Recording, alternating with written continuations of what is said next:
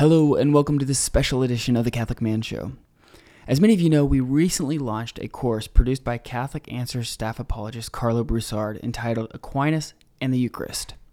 With this being uh, part of the year of the Eucharistic revival, what better way to learn more about the Eucharist than what the angelic doctor said himself? So, this audio video course is a deep dive into his writings and is intended for you to sit down, open up your Summa, and review each question with Karlo as he reads through the text and provides commentary. This is like a 14 part series that Karlo put together exclusively for our $10 per month or more patrons. However, we wanted to share this first course with you in hopes of you that you enjoy it and either continue reading Aquinas and or join us over at Patreon. So, our, our desire really is for this course to help you fall deeper in love with our Eucharistic Lord. So, we really hope you enjoy it, and we want to thank our current supporters as they are the ones who made this course actually possible for us. So, check us out over at the patreon.com slash the Catholic Man Show. I hope you guys enjoy. Cheers to Jesus. Hey, patrons of the Catholic Man Show, Karlo Broussard here, staff apologist and speaker for Catholic Answers. I'd like to welcome you to this short course on Aquinas and the Eucharist, where we'll be looking at what Aquinas says about the Eucharist in his Summa Theologiae Tertia Pars, or the third part, questions 73 through 83. I'd like to thank Adam and David for this opportunity to share the course with you, which is a token of their appreciation for your support of the show, a support that I would strongly recommend that you continue in. I think you're going to enjoy going through this course on the Eucharist because Aquinas has some great things to say about it. And of course, it's just always fun to geek out on this stuff, right? And I hope you'll have as much fun hearing it and viewing it as I will teaching it. Aquinas defi- divides his treatment on the Eucharist into seven major themes or aspects of the sacrament and treats each with one or several different questions, which are basically further subpoints to make about those seven major aspects of the Eucharist. And each of the questions are further divided into what Aquinas calls articles or points of inquiry. Each of the lessons in this course will ordinarily deal with one question, one of these questions, but there will be times where we'll have to divide the question into two lessons in order to do justice to it. So, for example, question 75 is so dense and so packed that we have to divide it into two to do it justice. Now, the methodology that I'll use is simple read the text and offer commentary as we go. Some things can be received upon an initial reading Others, however, not so much. Sometimes there is some need for commentary, and I'll do my best to provide that for you. Also, my goal is to outline Aquinas' thought in a way that's easily digestible, giving summaries of the various arguments with premises and conclusions, and also summarizing sort of the objections, uh, summarizing the objections and the replies and then we'll read the text. But just to give you summary points in order to help digest it. I know it helps me to outline and to give summary points and to keep track of exactly what Aquinas is saying because in the summaries, I'll be making explicit sometimes what Aquinas often is saying implicitly. Now, before we begin diving into question 73 in this lesson, it's important that we look at Aquinas' outline of the material that he'll be going through on the Eucharist. Aquinas again says there are seven major aspects of the Eucharist to consider. The sacrament itself, and that's question 73 in this lesson, its matter, and that'll be covered in questions 74 through 77, its form, question 78, its effects, the effects of the sacrament, question 79, the use or receiving of the sacrament, and that'll be questions 80 through 81, the minister of the sacrament, question 82, and finally, the rite of the sacrament, question 83. In this lesson, as I said, we'll start with question 73, which deals with the sacrament itself. And it's divided up into six articles, or as Aquinas puts it, six points of inquiry six questions, basically. And so the first point of inquiry is this Is the Eucharist a sacrament? Now, we have to start with the question what is a sacrament? Well, a sacrament is a sense perceptible sign that affects what it signifies. So, really, the question here is Does the bread in the Eucharist affect what it signifies, namely the body and blood of Jesus? Now, when Aquinas answers these points of inquiry, he'll start off by with an answer that's often an appeal to authority, some early church father or the liturgy. Sometimes, every once in a while, he'll appeal to sort of a theological principle, but most often it's an appeal to authority. And then he'll give his answer to the question and his argumentation and defense of his answer. So, to the question, is the Eucharist a sacrament? Aquinas answers in the affirmative yes. His appeal to authority, he writes, on the contrary, and that's that paragraph there, that part of the response, he always begins on the contrary, which is an appeal to an authority. Now, it's contrary to the objections because in the Summa, Aquinas starts with all of the objections first. So, reasons why someone might say the Eucharist is not a sacrament. So, he lists all of those objections and then he responds on the contrary. And that is to say, in support of his view, which the Eucharist is a sacrament, he appeals to authority. Now, in our lessons, as we go through this, we're not going to follow Aquinas's methodology of listing all of the objections first, then his response, and then the replies to, to the objections. For me, that's always difficult to follow. So, what we're going to do, our methodology is we'll give Aquinas's answer to the point of inquiry, then we'll go through each of the objections and Aquinas's reply to that objection in order to keep everything straight in our minds. So, is the Eucharist a sacrament? Aquinas says yes. And so here's his appeal to authority. It is said in the collect. So here he's appealing to the authority of the liturgy. May this thy sacrament not make us deserving of punishment. Now, here's Aquinas' own reasoning. I answer that. That's how he always starts his response. The church's sacraments are ordained for helping man in the spiritual life. But the spiritual life is analogous to the corporeal, since corporeal things bear a resemblance to spiritual. Now, it's clear that just as generation is required for corporeal life, since thereby man receives life, and growth, whereby man is brought to maturity, so likewise food is required for the preservation of life. Consequently, just as for the spiritual life, there had to be baptism, which is spiritual generation, and confirmation, which is spiritual growth. So there needed to be the sacrament of the Eucharist, which is spiritual food. So here's a summary of what Aquinas is saying here. Is the Eucharist a sacrament? Yes. What is the reason why the Eucharist is a sacrament? His answer basically is there needs to be preservation of the spiritual life. So notice there's this parallel going on here between the natural life and the supernatural life. And just as there's generation and maturity corresponding to baptism and confirmation, and so too, there is spiritual generation and maturity uh, in the spiritual life.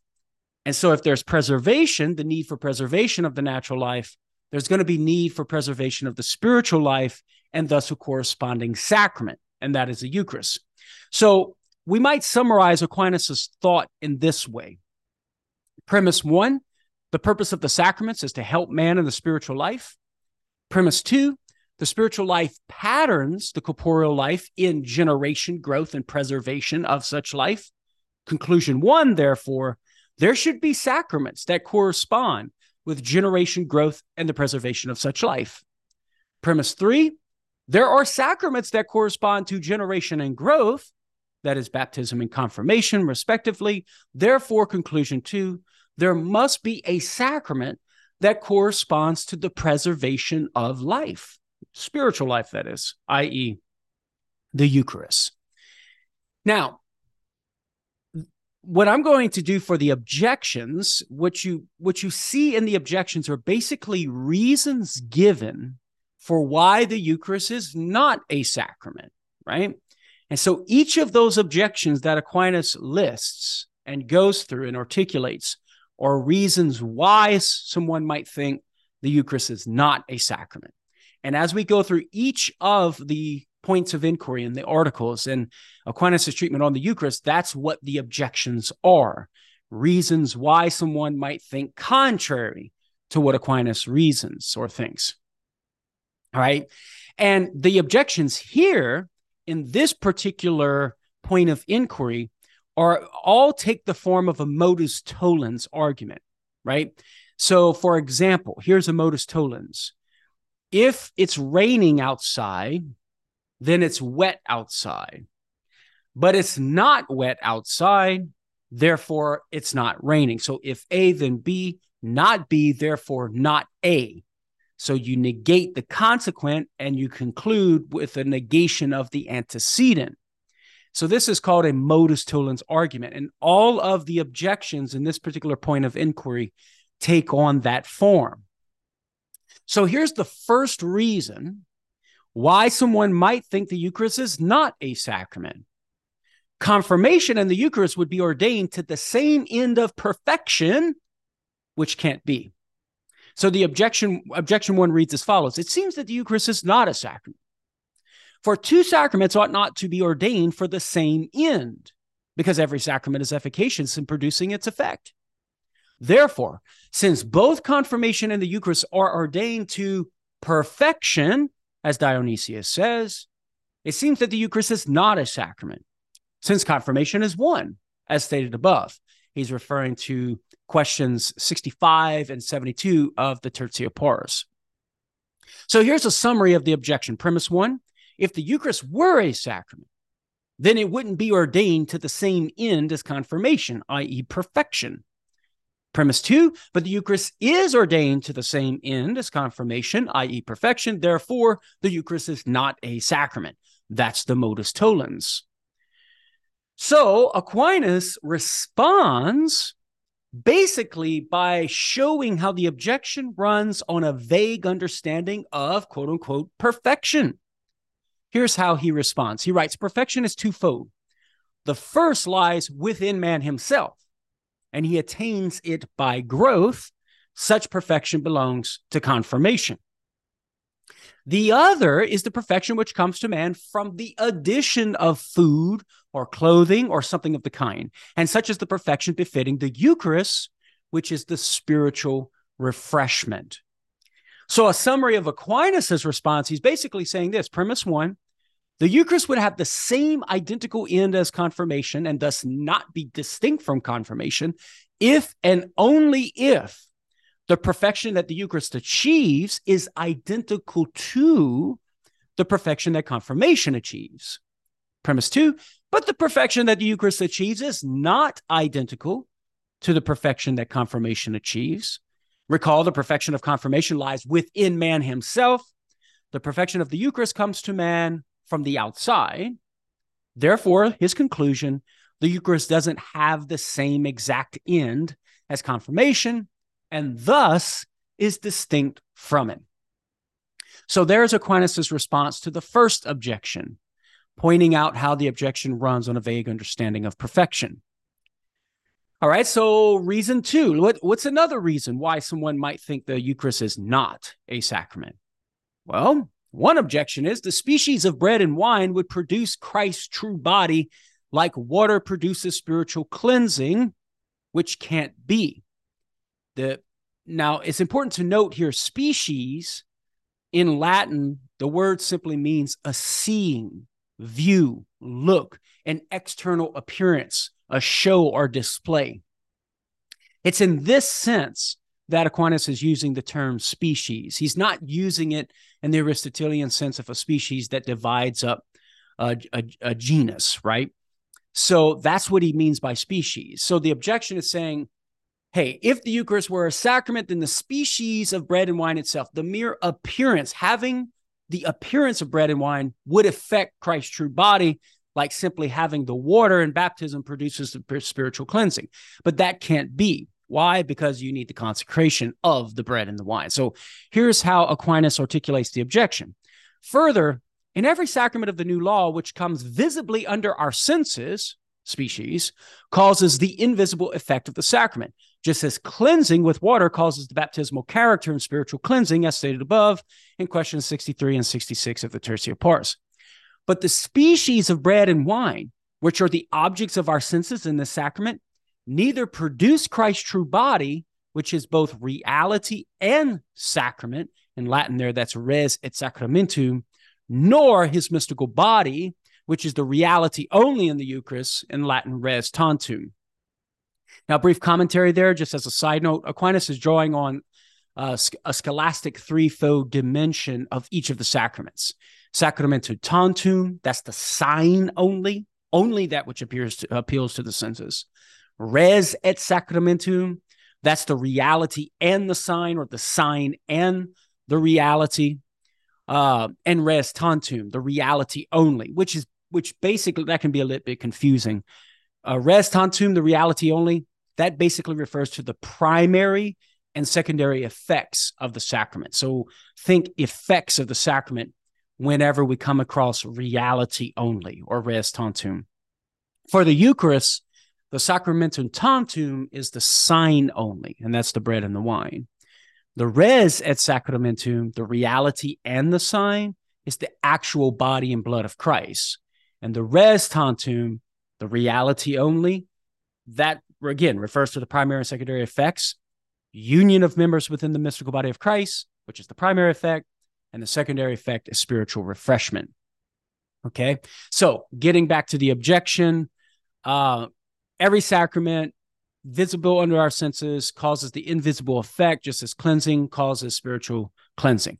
But the species of bread and wine which are the objects of our senses, do not produce Christ's true body, which is both reality and sacrament, nor his mystical body, which is the primary effect. Therefore, it seems the Eucharist is not a sacrament of the new law. Now, Aquinas responds by pointing out how the objection operates on a flawed assumption as to the nature of the sacrament of baptism and the cause of its spiritual efficacy.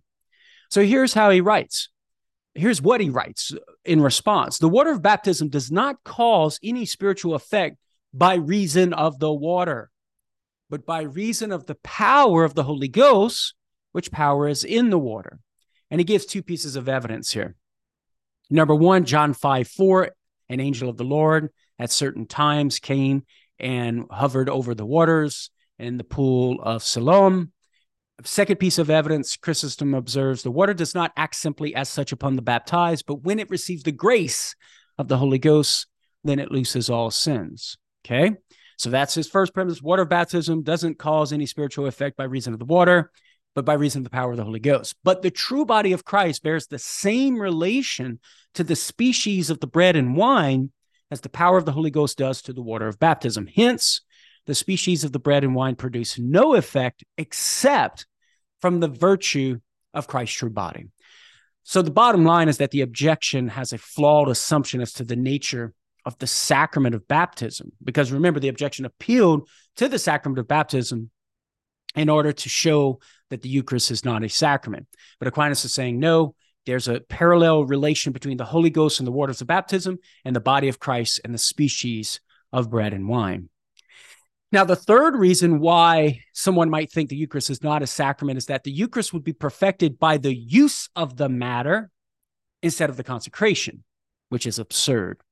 Now, that use of the matter, that's going to come up over and over and over again throughout Aquinas' treatment on the Eucharist. So the objection reads as follows Further, the sacraments of the new law, as having matter, are perfected by the use of the matter.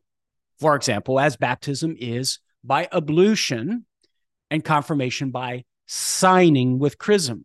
So you got the use of water in the ablution or the washing, the use of chrism in the signing.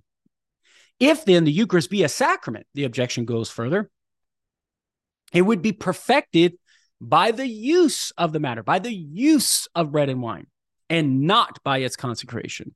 But this is manifestly false because the words spoken in the consecration of the matter are the form of the sacrament, as will be shown later on in question 78 of the Tertia Pars. Therefore, the Eucharist is not a sacrament.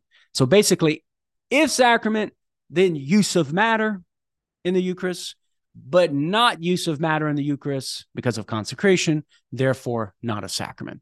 Now, Aquinas replies by saying the Eucharist is unique in relation to the other sacraments, such that the sacrament is completed by the words of consecration without the use of matter being applied to the recipient. So there's a false parallel, a misunderstanding of the unique nature of the Eucharist, right? So Aquinas writes, the sacrament is so termed because it contains something sacred. Now, a thing can be styled sacred from two causes, either absolutely or in relation to something else. The difference between the Eucharist and other sacraments having sensible matter is that whereas the Eucharist contains something which is sacred absolutely, namely Christ's own body, the baptismal water contains something which is sacred in relation to something else, namely the sanctifying power. And the same holds good of chrism and such like. Consequently, the sacrament of the Eucharist is completed in the very consecration of the matter, the absolute option that he gave, whereas the other sacraments are completed in the application of the matter for the sanctification or sanctifying of the individual. Remember his option in relation to something else. And then he goes on, and from this follows another difference. For in the sacrament of the Eucharist, what is both reality and sacrament, the body of Christ, is in the matter itself. But what is reality only, the effect, in this case, the secondary effect, namely the grace bestowed, is in the recipient. Whereas in baptism, notice the contrast. In baptism, both reality and sacrament and reality only are in the recipient namely the character, which is both reality and sacrament, and the grace of pardoning of sins, which is reality only. And the same holds good of the other sacraments. So he's basically giving two arguments here. In the first argument, you have the uh, the sacredness of the sacrament, right? What makes the sacrament holy and, and sacred and complete. In the Eucharist, it's in a, it's it's sacred, absolutely speaking. It's sacred not in relation to something else. It's sacred because in the matter is the reality and the sacrament, which is the body and blood of Jesus Christ. It does not have to be applied to the recipient in order to be the body and blood of Christ. Whereas in baptism, in order for that sacrament to be complete and perfected and sacred, the water has to be applied to the recipient as well as in confirmation concerning the chrism. So that was the first argument. The second argument is that uh, you have in the Eucharist both the reality in the sacrament, getting back to that scholastic threefold distinction of the sacraments, you have both reality in sacrament and effect in the Eucharist. Uh, excuse me, no, that's it. You have the reality in the sacrament in the matter, and the reality only or the effect in the recipient. Notice the distinction reality and sacrament, in the sacrament, absolutely. Reality only or the effect in the recipient. But for baptism, both these things come together in the recipient.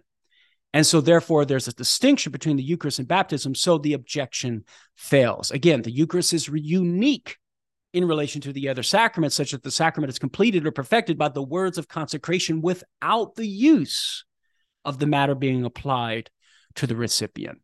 And so that's important to note uh, concerning the Eucharist, why it is different than all of the other sacraments. So, normally in catechesis, we talk about how the Eucharist is the most blessed sacrament because it contains Christ himself in the Eucharist. So this is furthering, fleshing out that teaching to show that it is perfected and it is complete and it is sacred, absolutely speaking, because it has Christ Himself. And it is not, you do not have to apply the, the, the matter, the bread and the wine, to the recipient. You do not have to have Holy Communion in order to have the perfection of the sacrament, namely Christ's true body and true blood. And that is yet another reason why it is the most blessed sacrament in relation to the others. All right, so that is our first article or first point of inquiry. Now we move to the second point of inquiry is the is the Eucharist one sacrament or several? Now Aquinas is going to answer one here and his appeal to authority is an appeal to St. Paul. from 1 Corinthians chapter 10 verse 17 for we being many or one bread one body all that partake of one bread from which it's clear that the Eucharist is the sacrament of the church's unity he writes but a sacrament bears the likeness of the reality whereof it is the sacrament therefore the Eucharist is one sacrament and then he goes on to his reasoning I answer that as stated in metaphysics book 5 a thing is said to be one not only for being indivisible or continuous but also when it's complete or perfected. So, for example, we speak of one house and one man. He goes on, a thing is one in perfection when it's complete through the presence of all that's needed for its end or goal. So, for example, as a man is complete by having all the members required for the operation of his soul, and a house by having all the parts needful for dwelling therein. And so this sacrament is said to be one because it's ordained for spiritual refreshment, which, cons- which is conformed to corporeal refreshment. This is the end, right? Spiritual refreshment. Now, he, he now moves to articulate all that's needed for the end of spiritual refreshment, and that is Christ's body and blood. Remember, starting out with the end, it's ordained to one end or goal. And in order for things to be one, it's going to have everything it needs for that goal. So now he's going to articulate that the Eucharist has everything it needs for achieving the goal of spiritual refreshment. He writes, Now there are two things required for corporeal refreshment, namely food, which is dry sustenance, and drink, which is wet substance, sustenance, excuse me. Consequently, two things concur for the integrity of this sacrament, the Eucharist, to wit, spiritual food and spiritual drink. According to John, my flesh is meat indeed, and my blood is drink indeed. Therefore, this sacrament is materially many, all that is needed for the end, but formally and perfectively one because there's only one end spiritual refreshment. So, to the question, is the Eucharist one or several? Aquinas answers one. What is the reason why the Eucharist is one sacrament? Upon the consecration of bread and wine, the sacrament has that which is necessary to make it complete and thereby perfect for spiritual nourishment, namely Christ's body and blood. That's Aquinas' reason why the Eucharist is one. So here's a summary. Premise one when a sacrament has that which is necessary for it to be complete and thereby perfect, it's one. Premise two the Eucharist requires both Christ's body and blood to be complete for spiritual refreshment.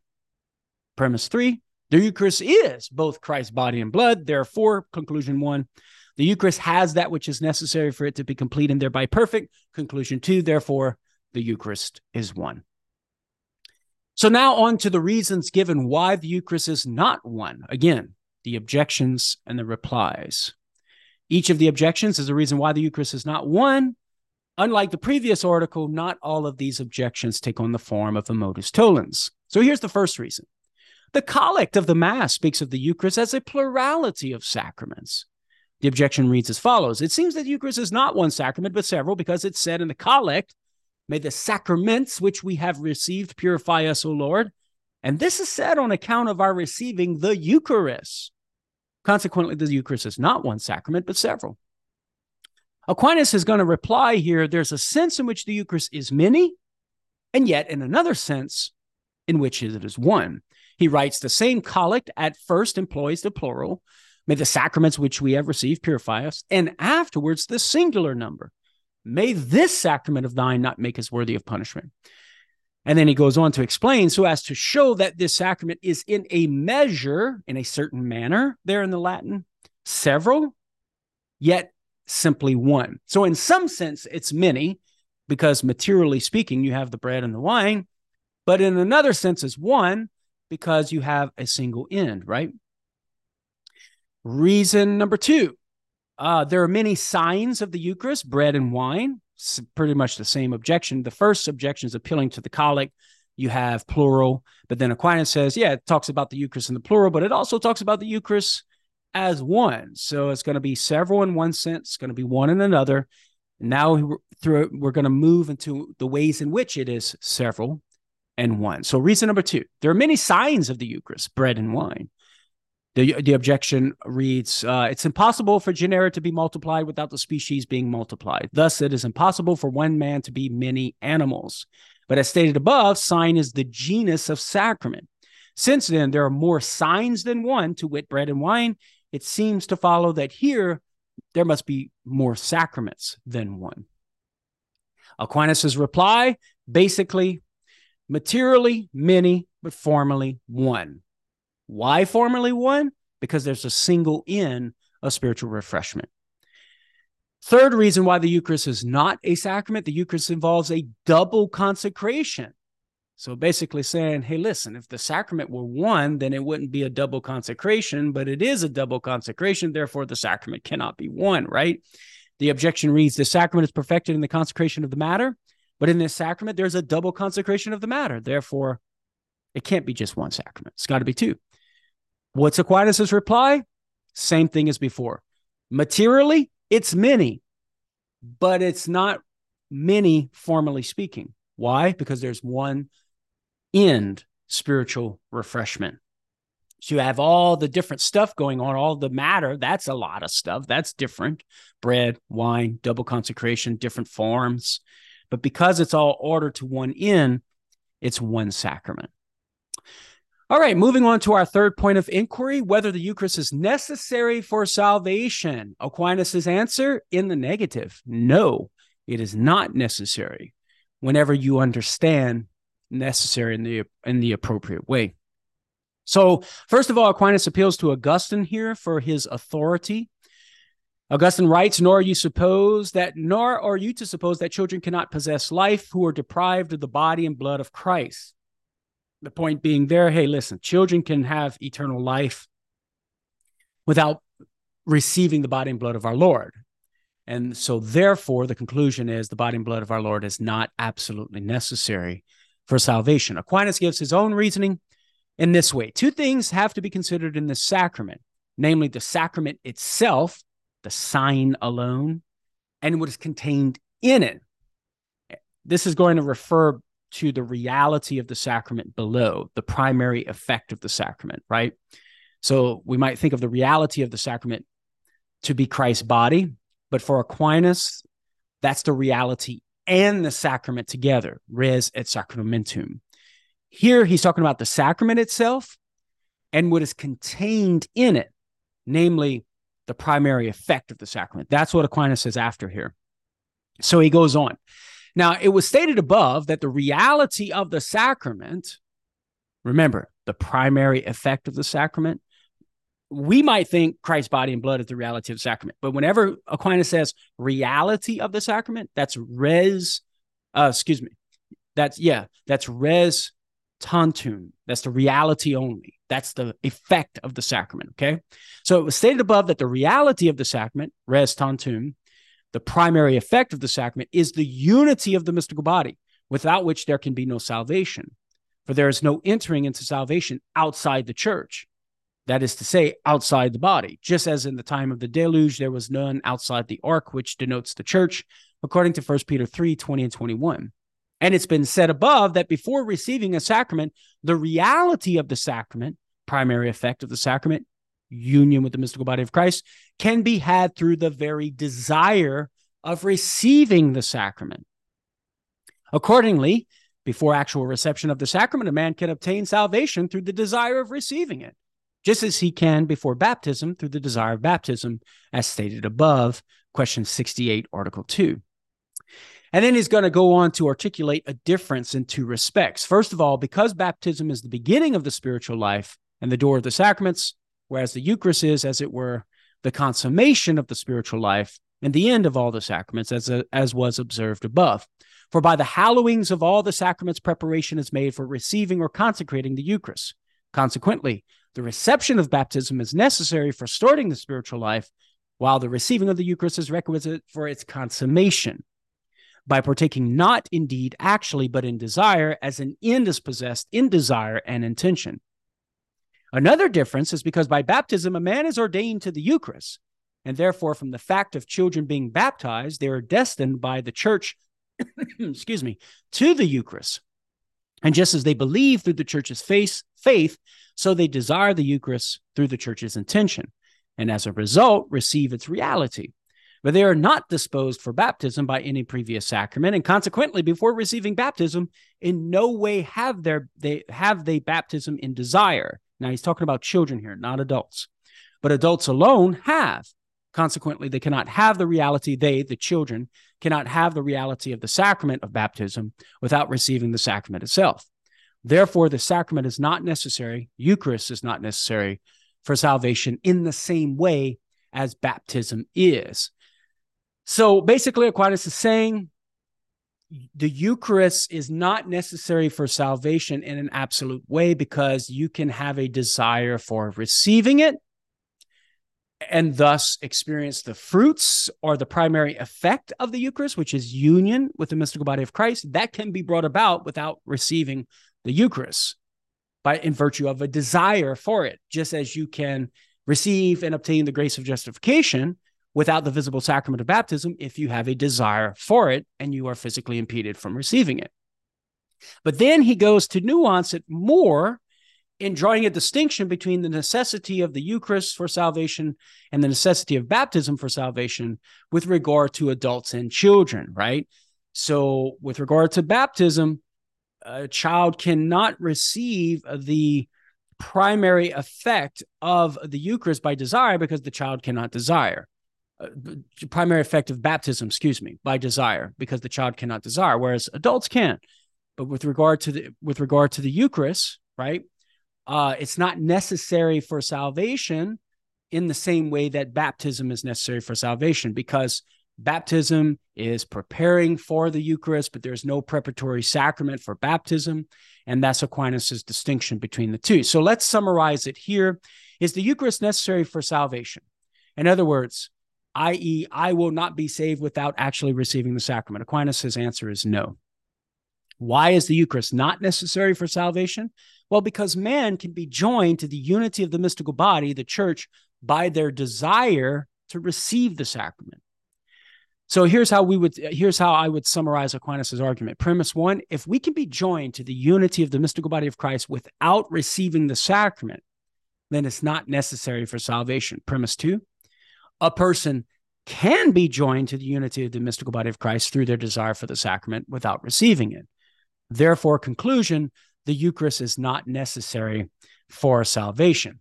This is what we would call a modus ponens argument where you af- you have the, the the antecedent and the consequent. If A, then B. You affirm the antecedent, A. Therefore, you conclude with the consequent. All right. So, what are some reasons given why the Eucharist is not, uh, or why the Eucharist is necessary for salvation? Well, the first reason one might give is Jesus does say it's necessary for salvation in John 6 54. And that's what the objection appeals to. Except you eat the flesh of the Son of Man and drink his blood, you have no life in you, right? But Christ's flesh is eaten and his blood drink is drunk in the sacrament, the objection says. Therefore, without the sacrament, man can't have the health of spiritual life.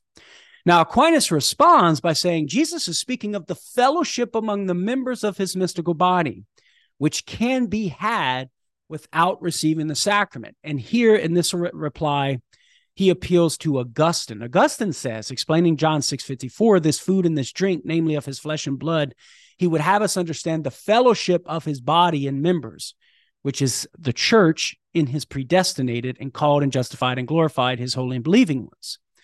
And then Aquinas says, hence, as he says in his epistle to Boniface, again quoting Augustine, um, no, I don't think this is Augustine here. No one should entertain the slightest doubt that then every one of the faithful becomes a partaker of the body and blood of Christ when in baptism he is made a member of Christ's body, nor is he deprived of his share in that body and chalice, even though he depart from this world in the unity of Christ's body before he eats the bread and drinks of that chalice.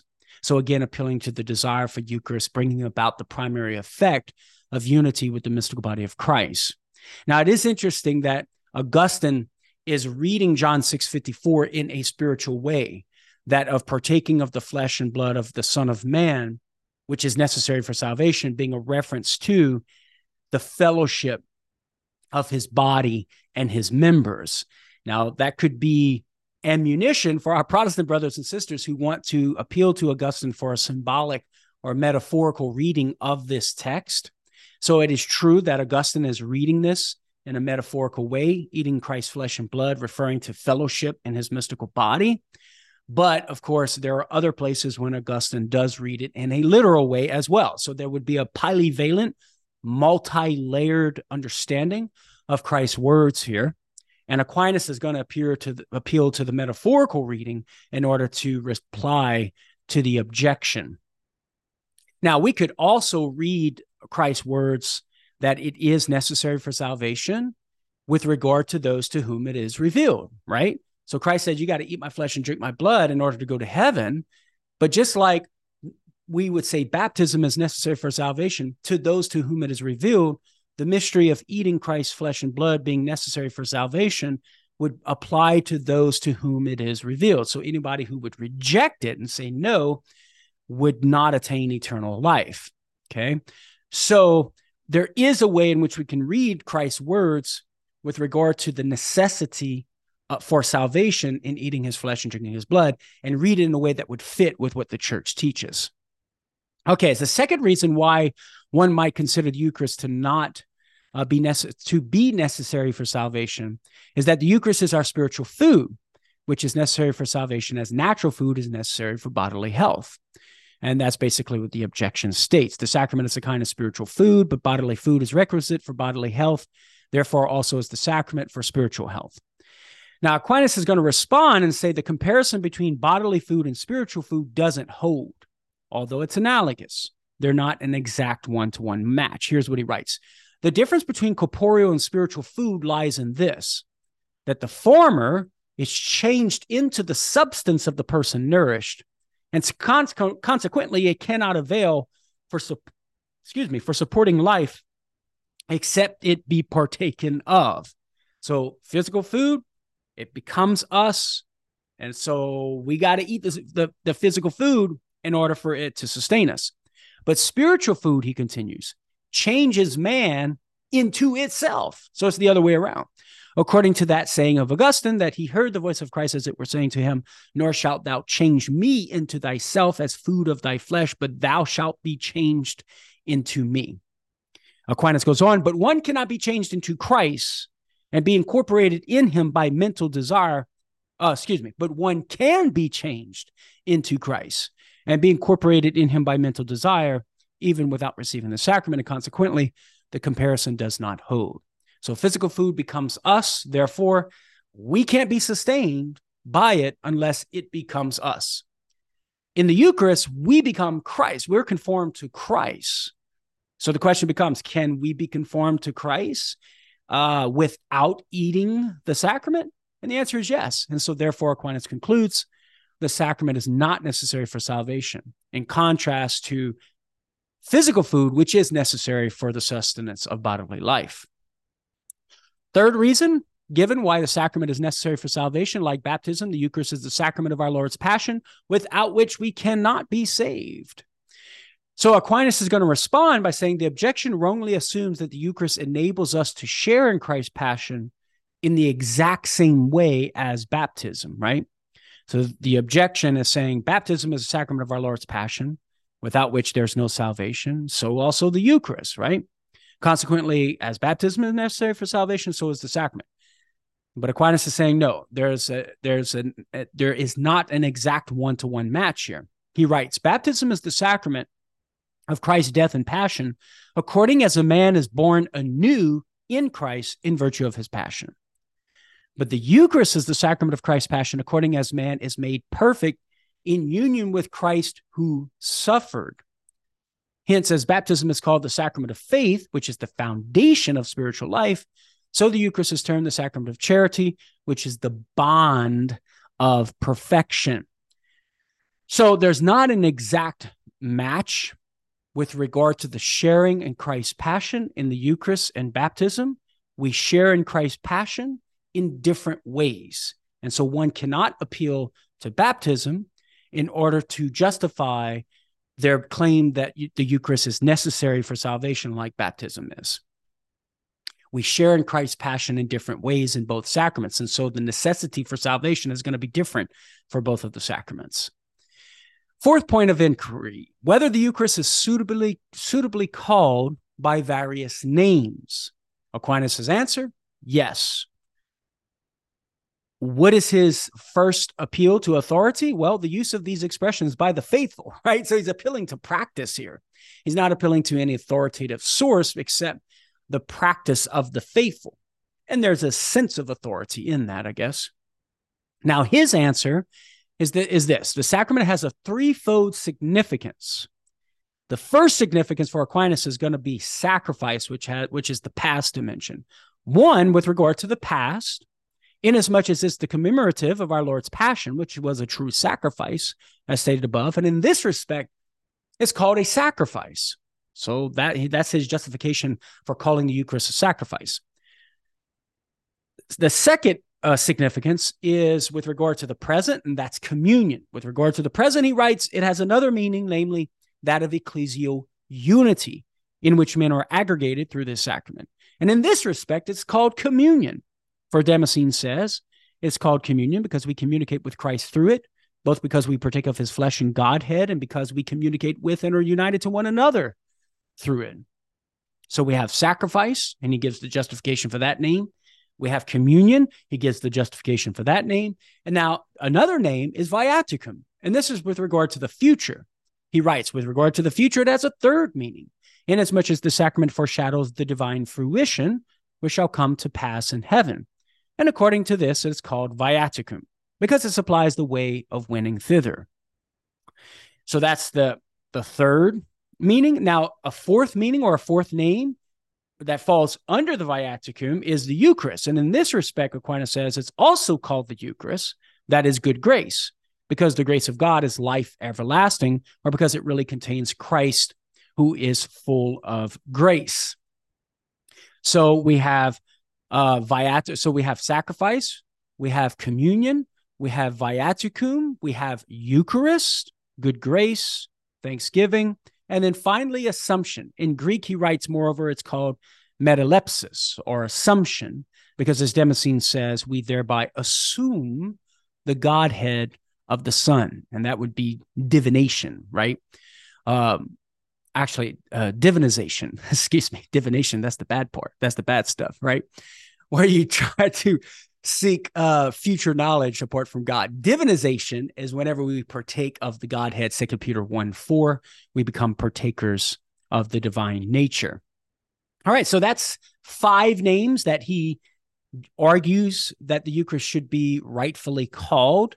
So basically, his argument is this premise one, a sacrament is suitably named according to its significance. Premise two, the Eucharist is significant in a variety of ways. Therefore, the Eucharist is suitably called a variety of names. Now, here are some reasons given why the Eucharist is not suitably called by various names. First of all, the sacrament is one thing. Aquinas is going to reply a single thing can be called various names in virtue of its various properties and or effects. The Eucharist has such various properties and or effects, right? And therefore it can be called by various names. Second reason, the Eucharist can't be called by names that are common to all the other sacraments. Here's the objection a species is not properly denominated by what is common to the whole genus, but the Eucharist is a sacrament of the new law, and it's common to all the sacraments for grace to be conferred by them, which the name Eucharist denotes. Remember, Eucharist, good grace, it's the same thing as good grace. Furthermore, all the sacraments bring us help on our journey through this present life, which is the notion conveyed by viaticum. Again, something as sacred is done in all the sacraments, which belongs to the notion of sacrifice. And the faithful intercommunicate through all the sacraments, which this Greek word, synaxis, and the Latin communio express. Therefore, these names are not suitably adapted to this sacrament. Basically, all of the names that you're given to the Eucharist can be applied to the other sacraments as well. Aquinas' response. Such names are, this is a summary of Aquinas' response, basically, that such names are reserved to the Eucharist because it's the most excellent. Now, an example of this would be the term saint, right? We recognize that the term saint, hagios in Greek, holy one, can be applied to anybody that's baptized, anybody that's a member of the mystical body of Christ. But we don't go around saying Saint Adam Minihan, Saint David Niles, right? as holy as those guys are in the Catholic Man Show. But we reserve the term saint for the blessed in heaven because they are most excellent in sainthood. So, too, all of these names that we ascribe to the Eucharist, even though technically they could be used for the other sacraments, we reserve it for the Eucharist because of its most excellent status as the most blessed sacrament. Third reason why it's not proper to or suitable to give various names to the Eucharist host is the same as sacrifice, which is not its proper name. The objection reads a host from Latin hostia, a victim, seems to be the same as a sacrifice.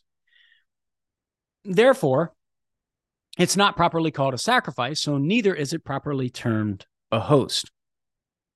Now, Aquinas is going to reply that it's called host, hostia, in virtue of Christ, who is the victim. So it is appropriate to call the, the, the Eucharist a sacrifice because Christ is a hostia. Aquinas writes, This sacrament is called a sacrifice inasmuch as it represents the passion of Christ, but it's termed hostia, host, inasmuch as it contains Christ, who is a host of sweetness, quoting Ephesians 5 2. So there's Aquinas's dismantling of the objections. We move on now to the fifth point of inquiry, the second to last here, whether the institution of this sacrament was appropriate. Aquinas, of course, is going to answer yes. And his appeal is to Mark chapter 7, verse 37. This sacrament was instituted by Christ, he says, of whom it is said in Mark 7, 37, he did all things well. So Aquinas is just appealing to Christ here, saying Christ instituted the sacrament. And if Christ instituted the sacrament, it was appropriate because Jesus can't do anything inappropriate, right? So here's Aquinas's respondeo. I answer that. The sacrament was appropriately instituted at the supper when Christ conversed with his disciples for the last time. First of all, because of what is contained in the sacrament. For Christ is himself contained in the Eucharist sacramentally. Consequently, when Christ was going to leave his disciples in his proper species, he left himself with them under the sacramental species, as the emperor's image is set up to be reverenced in his absence. Hence, Eusebius says, since he was going to withdraw his assumed body from their eyes, that is the proper species, uh, Christ's body in his proper species, and bear it away to the stars, it was needful that on the day of the supper he should consecrate the sacrament of his body and blood for our sakes, in order that what was once offered up for our ransom should be fittingly worshiped in a mystery. So, the first reason why it's appropriate that Christ instituted the sacrament is because of what is contained in the sacrament, namely Christ himself. So it's appropriate that Christ leaves his body with us under the sacramental species because he's taken his body under its proper species into heaven. Secondly, Aquinas writes, because without faith in the passion, there could never be any salvation, according to Romans 3.25, whom God hath proposed to be a propitiation through faith in his blood. So uh, this is an appeal to faith in the passion of Christ. He writes, it was necessary accordingly that there should be at all times among men something to show forth our Lord's passion. The chief sacrament of which in the old law was the paschal lamb. Hence, the apostle says in 1 Corinthians 5 7, Christ our paschal sacrifice. But its successor under the New Testament is the sacrament of the Eucharist, which is a remembrance of the passion now past, just as the other was figurative of the passion to come. And so it was fitting that when the hour of the passion was come, Christ should institute a new sacrament after celebrating the ode, as Pope Leo I says. So the second reason Aquinas gives is in light of the parallel with the ode Passover, right? Just as you had the old Passover, it's fitting that Christ institute a new Passover to show forth our Lord's passion.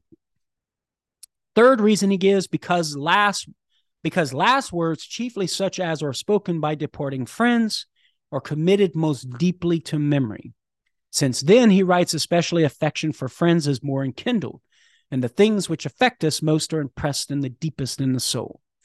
Consequently, since, as Pope Alexander I says, among sacrifices there can be none greater than the body and blood of Christ, nor any more powerful oblation, our Lord instituted the sacrament at his last parting with his disciples in order that it might be held in the greater veneration. And this is what Augustine says In order to commend more earnestly the depth of this mystery, our Savior willed this last act to be fixed in the hearts and memories of the disciples whom he was about to quit for the passion. So, in summary, is the Eucharist appropriately instituted? Yes. Why is the Eucharist appropriately instituted? Aquinas gives three reasons. Number one, it's appropriate to have Christ, who is the God man. Two, it's appropriate to always have something to show forth in the New Testament, that which in which our salvation lies, namely our Lord's passion, as the Passover and the Paschal Lamb showed forth the salvation of the Israelites in the Old Testament. Three, it's appropriate to have that which most enkindles our friendly affection for Christ to be impressed in our memories. So, those are the three reasons that Aquinas gives for why it was appropriate for the Eucharist to be instituted. Notice the last one there friendship. That's what the Eucharist is all about, is intimate friendship, fostering that intimate friendship with our dear Lord. All right, so what are some reasons given why the Eucharist is not suitably instituted? Now, the reasons vary here. One says the Eucharist was pointless, absolutely speaking. The others have to do with the suitability of the timing whether it be the specified time in relation to the Old and New Covenants or the time before our Lord's Passion. And you may have picked up on that in Aquinas's reasons that he's given. So, like that third reason seemed to be justifying the timing of the institution of the sacrament.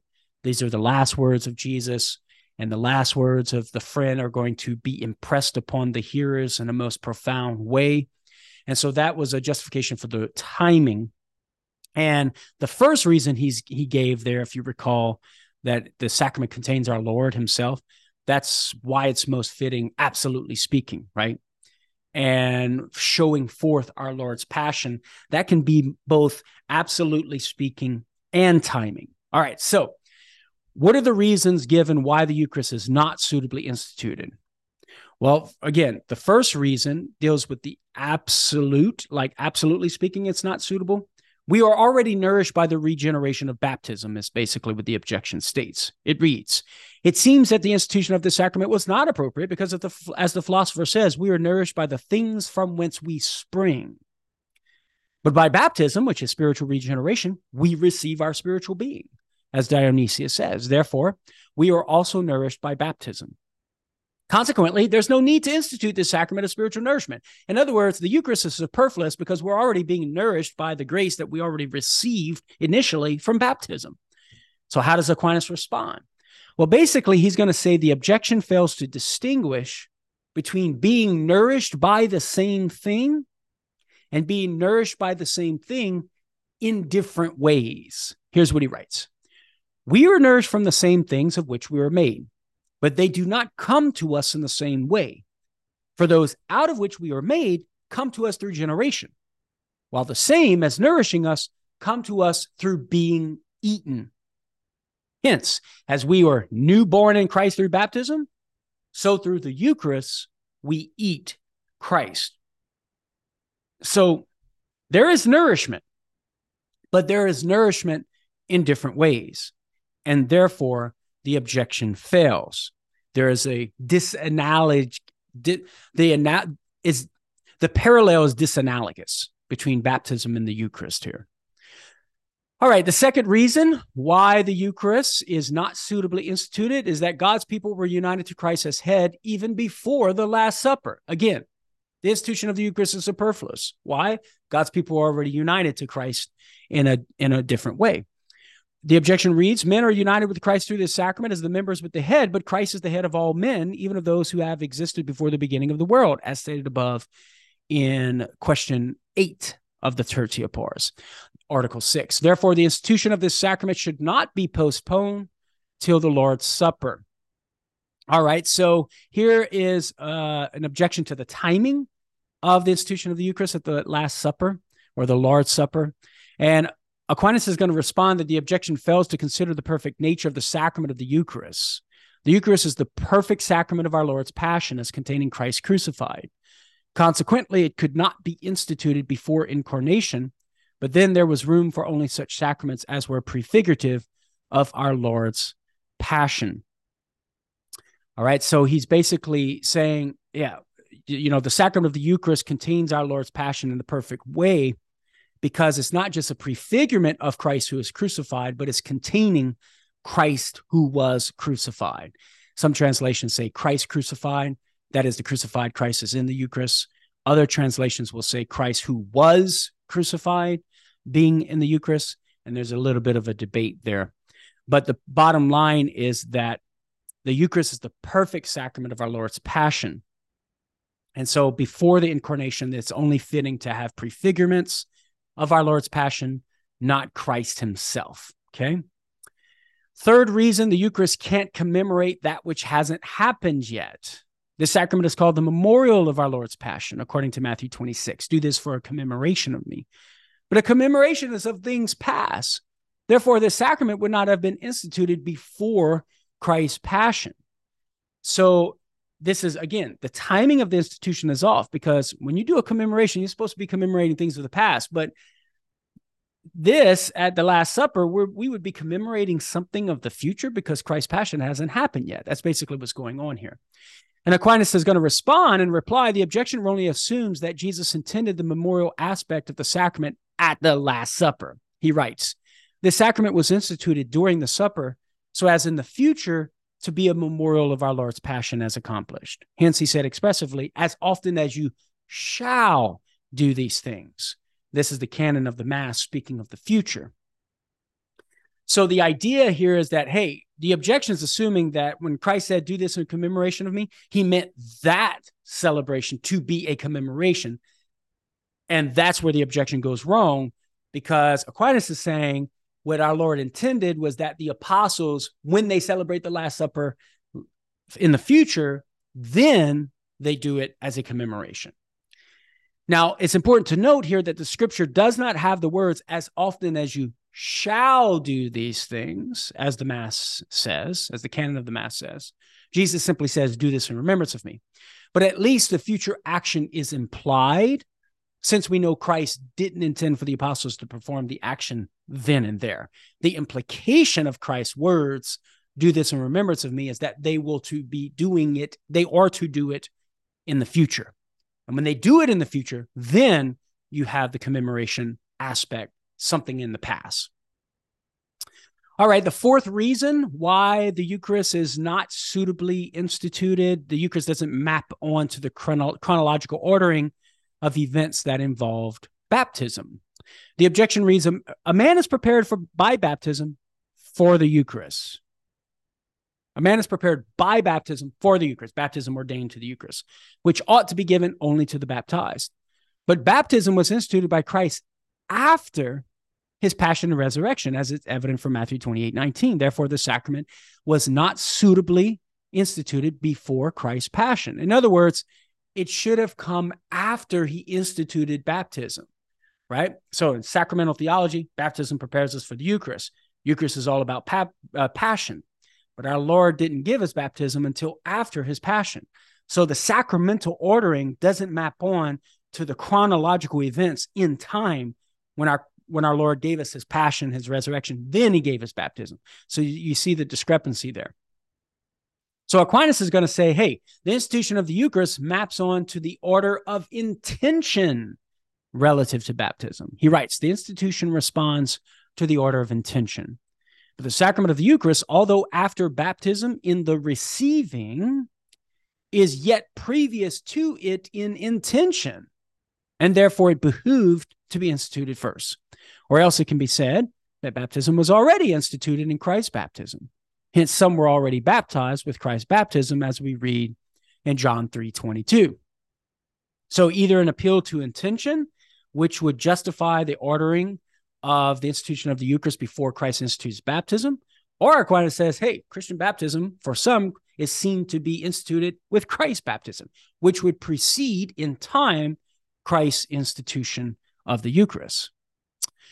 So that does it for the objection and replies for uh, Article 5. Now we come to Article 6, or the sixth point of inquiry, and that is this whether the Paschal Lamb was the chief figure of the sacrament. Aquinas is going to answer yes. And he's going to appeal to St. Paul here in 1 Corinthians 5, 7, and 8.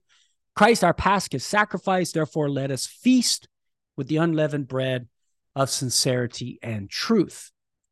He goes on the, in the Respondeo, writing, We can consider three things in this sacrament, namely, that which is sacrament only, again, getting for getting to this threefold distinction from the scholastics, right? From Aquinas and others.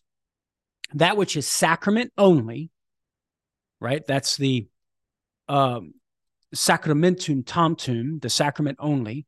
That's the bread and wine. That which is both reality and sacrament, res et sacramentum, to wit, Christ's true body. And lastly, that which is reality only, that is res tantum in Latin, namely the effect of this sacrament. So he's distinguishing those three aspects, right? He goes on, consequently, in relation to what is sacrament only, the chief figure of the sacrament was the oblation of Melchizedek, who offered up bread and wine. So, with regard to the sign only, Melchizedek is the chief prefigurement. He goes on, in relation to Christ crucified, who is contained in this sacrament, that would be reality and sacrament, res et sacramentum. Its figures were all the sacrifices of the Old Testament, especially the sacrifice of expiation, which was the most solemn of all. Okay. With regard to its effect, the chief figure was the manna, having in it the sweetness of every taste, just as the grace of the sacrament refreshes the soul in all respects. Now, the paschal lamb foreshadowed this sacrament in all of these three ways. First of all, because it was eaten with unleavened loaves, according to Exodus 12 8, they shall eat flesh and unleavened bread. As to the second, because it was immolated by the entire multitude of the children of Israel on the 14th day of the moon. And this was a figure of the passion of Christ, who is called the Lamb on account of his innocence. As to the effect, because by the blood of the paschal lamb, the children of Israel were preserved from the destroying angel and brought from the Egyptian captivity. And in this respect, the paschal lamb is the chief figure of the sacrament because it represents it in every respect. So basically, Aquinas is saying, hey, look, you got these three dimensions of the Eucharist, right? Sign only, the reality and the sign, and the effect only. Okay. And there are figures that map on with all of these three aspects of uh, the Eucharist. And you can even say some things prefigure the Eucharist chiefly if you're focusing only on one of these aspects. But whenever you see that the paschal lamb prefigures the Eucharist in all of these aspects, right? It's not just confined to one or the other, but it prefigures the Eucharist in all the aspects. Aquinas is concluding the paschal lamb is the chief prefigurement of the Eucharist because it can meet all of the, it can prefigure the Eucharist in all of these ways. So, in sum, is the paschal lamb the chief figure of the sacrament? Yes. What's the reason for this? It foreshadows all three all three aspects of the sacrament of the Eucharist. The sacramentum tantum, bread and wine, unleavened loaves were eaten with the flesh of the lamb. The res et sacramentum, Christ's true body, the Passover lamb was immolated. The res tantum, the effect only, the blood of the Passover lamb preserved children of Israel, preserved the children of Israel from the angel of death. Okay, so now let's move to the objection and the objections and the replies. And what are the reasons given why the Passover lamb is not the chief figure? Aquinas states that his answer in the corpus is sufficient to answer these objections, right? So we're just going to briefly summarize the objections and highlight how his answer that he's already given overcomes the objections. Right. So he's not giving any replies here he states the objections, the reasons given why the why the Passover lamb is not the chief prefigurement or the chief figure. And Aquinas is just going to say, hey, what I've already said answers these objections. But here are the reasons. Christ is a priest according to the order of Melchizedek, who offered bread and wine. So the argument goes Melchizedek's the chief figure. But of course, as Aquinas already said, Melchizedek's offering prefigures only according to the sacramentum tantum, the sign only. Reason number two the manna fits the order of the sacraments, not the paschal lamb. The Eucharist comes after baptism. The Red Sea is a figure of baptism. It was the manna that came after the Red Sea, not the paschal lamb, which came before it. Therefore, the manna is the chief figure. That's basically the objection. And of course, Aquinas in his answer is saying the manna prefigures only according to the res tantum. That is the primary, the effect. Third reason the sacrament of expiation matches the principal power of the Eucharist, which is to bring us into the kingdom of heaven. And Aquinas responds basically in his answer the expiation of sin prefigures only according to the res et sacramentum, that is the reality only. Christ immolated, Christ sacrificed. So that does it for question 73, the first question of Aquinas' treatment on the Eucharist.